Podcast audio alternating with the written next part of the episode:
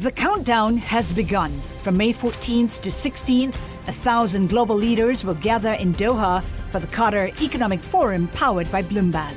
Join heads of state, influential ministers, and leading CEOs to make new connections, gain unique insights, and uncover valuable opportunities in one of the world's most rapidly rising regions.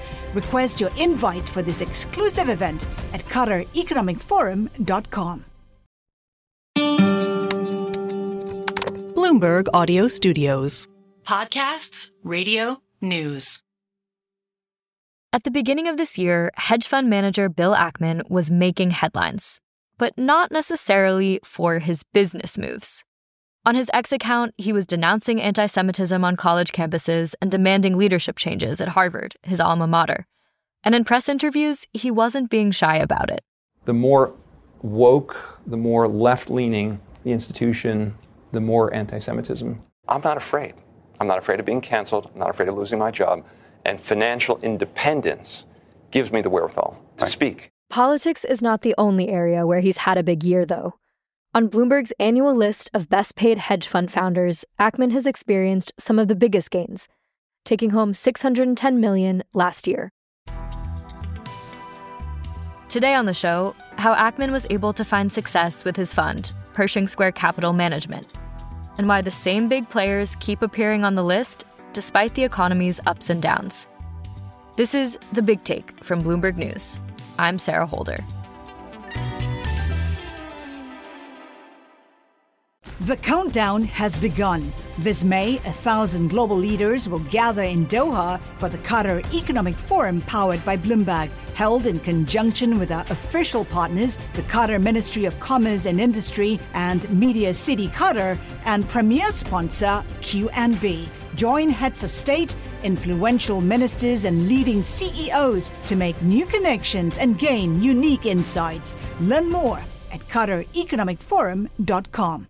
We sat down with Bloomberg's Tom Maloney to talk about this list. He's a journalist on the wealth team. I asked him if he was expecting to see Ackman on Bloomberg's annual ranking of the best paid hedge fund founders. It's not surprising to see his name on the list. His fund had a pretty good return last year. They were up about 27%. And he's been on the list before. Actually, back in 2020, he made about 1.3 billion. But this is the highest ranked he's ever been at number seven. He made about 610 million. What did he do differently last year to get to number seven? I guess what he did differently is not doing much. You know, he has a pretty concentrated stock portfolio. They only added one new position, Alphabet. Otherwise, the portfolio stayed pretty much the same throughout the year. So, in contrast to like some of the more complicated funds that are on the list, places like Millennium and Citadel that have, you know, thousands of people working for them. So you could look at it as it's him kind of making money, doing very little, although obviously there is a lot of analysis and so on that goes into this stuff. Right. Well, why did taking a quieter approach work for him in 2023? What broader trends in the market may have made that strategy more successful?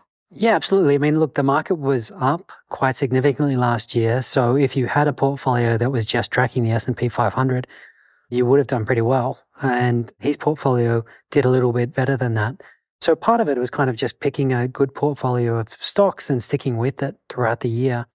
He used to be known as more of an activist investor and a short seller as well. And some of those positions caused him some pain in previous years. You know, that you might remember there was this big fight he had with Carl Icahn some years back around a Herbalife position that he was shorting. And a few years ago, he said, I'm not going to do that so much anymore. I'm just going to take a quieter approach. I'm going to stick to, you know, investing in a concentrated portfolio of stocks, and that's really worked out for him. But, uh, you know, everybody knows Ackman for different reasons. In the past 12 months, I wouldn't really call it a quiet approach at all. He's become something of a Twitter troll. He's been very prominent in calling out some of the university heads for their positions on anti Semitism. He was really instrumental in getting the president of Harvard, Claudine Gay, to quit. And so on that front, he hasn't been quiet at all.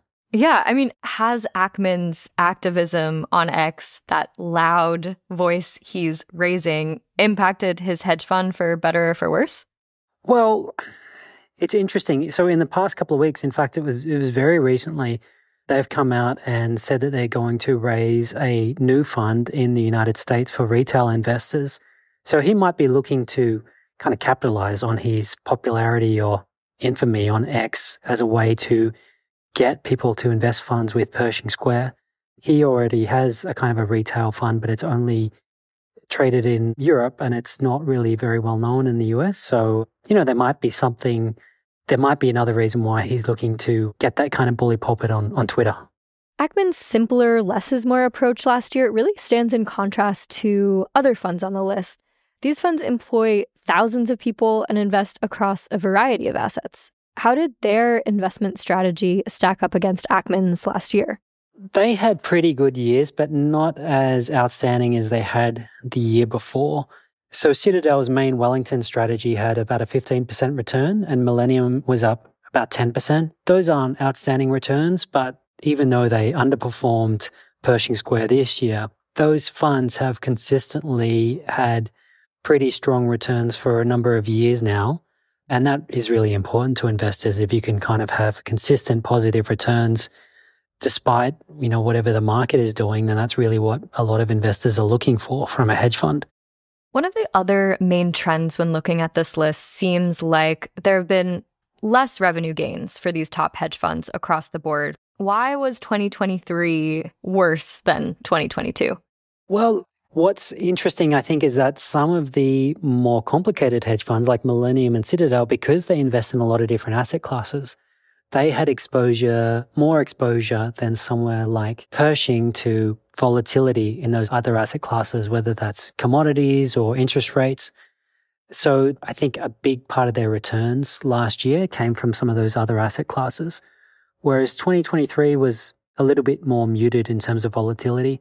So some of those outsized returns were, were missing last year. And some of these funds and fund founders have yet to recover from those 2022 losses. Who are they and what steps are they taking to reverse fortunes in, in 2024? A lot of them were big technology investors. Um, technology recovered a lot in 2023, but not necessarily enough to offset some of the losses that these funds uh, suffered in the previous years. Obviously, tech has had a massive AI fuel boom in the first quarter, and I've got no doubt that that's going to influence their earnings. Some of those funds are invested in private companies as well. The private markets have kind of been stuck. Venture capital markets have been in the doldrums the last year or two, and we might see a reversal of that in 2024. So it'll be interesting to see how that plays out in, in the world of hedge fund returns. What have you learned from making this Bloomberg ranking every year? So I have been doing this for five years now. This is our fifth ranking of the highest earning hedge fund managers. I think the main takeaway from me is that every year, I think it gets harder and harder for new people to break into the list simply because the incumbents have so much invested in the fund now that it doesn't take a lot for them to continue to stay near the top. Ken Griffin, Israel Englander, Steve Cohen as well, Jim Simons at Renaissance Technologies, Chris Hohn at TCI, they're kind of people that we've seen near the top of this list or at the top of this list for the last several years. And that's because they've been around a long time. They've got a lot of money invested in their funds. And if the funds have any sort of a positive gain, then they're going to make billions of dollars. The assets under management at the really big funds keep growing and it gets a little bit harder to kind of make it if you're a hedge fund that's running less than a billion dollars simply because to run these sophisticated strategies, it costs a lot of money. And to compete with the big funds, you need to kind of have those sophisticated strategies. So it's certainly a very different industry than it was 20 years ago when it was a lot easier to break in and it was a lot less sophisticated as an industry. And now you need a lot of computing power, you need a lot of technology, you need investor relations. And I think it's a much more complex business to operate. Can you translate what this all means to regular people. Like you and me or people who have their money in the stock market like why should we care about how well these hedge fund guys are doing? I think people should care because i think it's important to have at least a sense of how much money some people are making in this world. You know these people have a lot of influence and the amount of money that they make is enormous and whether you think that's a good thing or a bad thing, I think it's important to be informed about it. We all have a good idea about, you know, how much regular people make, whether it's a firefighter or a teacher or whatever. You have a pretty good sense of how much they make. But, you know, I think it's kind of a shock to people when they learn that somebody like Ken Griffin made 2.6 billion last year. I mean, it's an enormous amount of money. They wield a lot of political power. So I think that's really important. Well, Tom, thank you so much for sharing this great reporting with us. Thank you. It was a pleasure. Thanks for listening to The Big Take from Bloomberg News. I'm Sarah Holder. This episode was produced by Adriana Tapia. It was edited by Caitlin Kenny. It was mixed by Blake Maples. It was fact checked by Stacey Renee. Our senior producers are Naomi Shavin and Gilda DiCarli. We get editorial direction from Elizabeth Ponso. Nicole Beamsterboer is our executive producer. Sage Bauman is our head of podcasts. Thanks for listening. Please follow and review The Big Take wherever you listen to podcasts. It helps new listeners find the show. We'll be back tomorrow.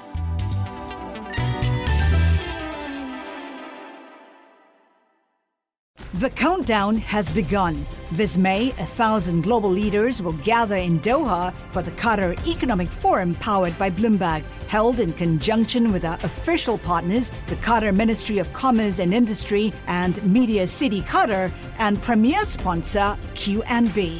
Join heads of state, influential ministers, and leading CEOs to make new connections and gain unique insights. Learn more at QatarEconomicForum.com.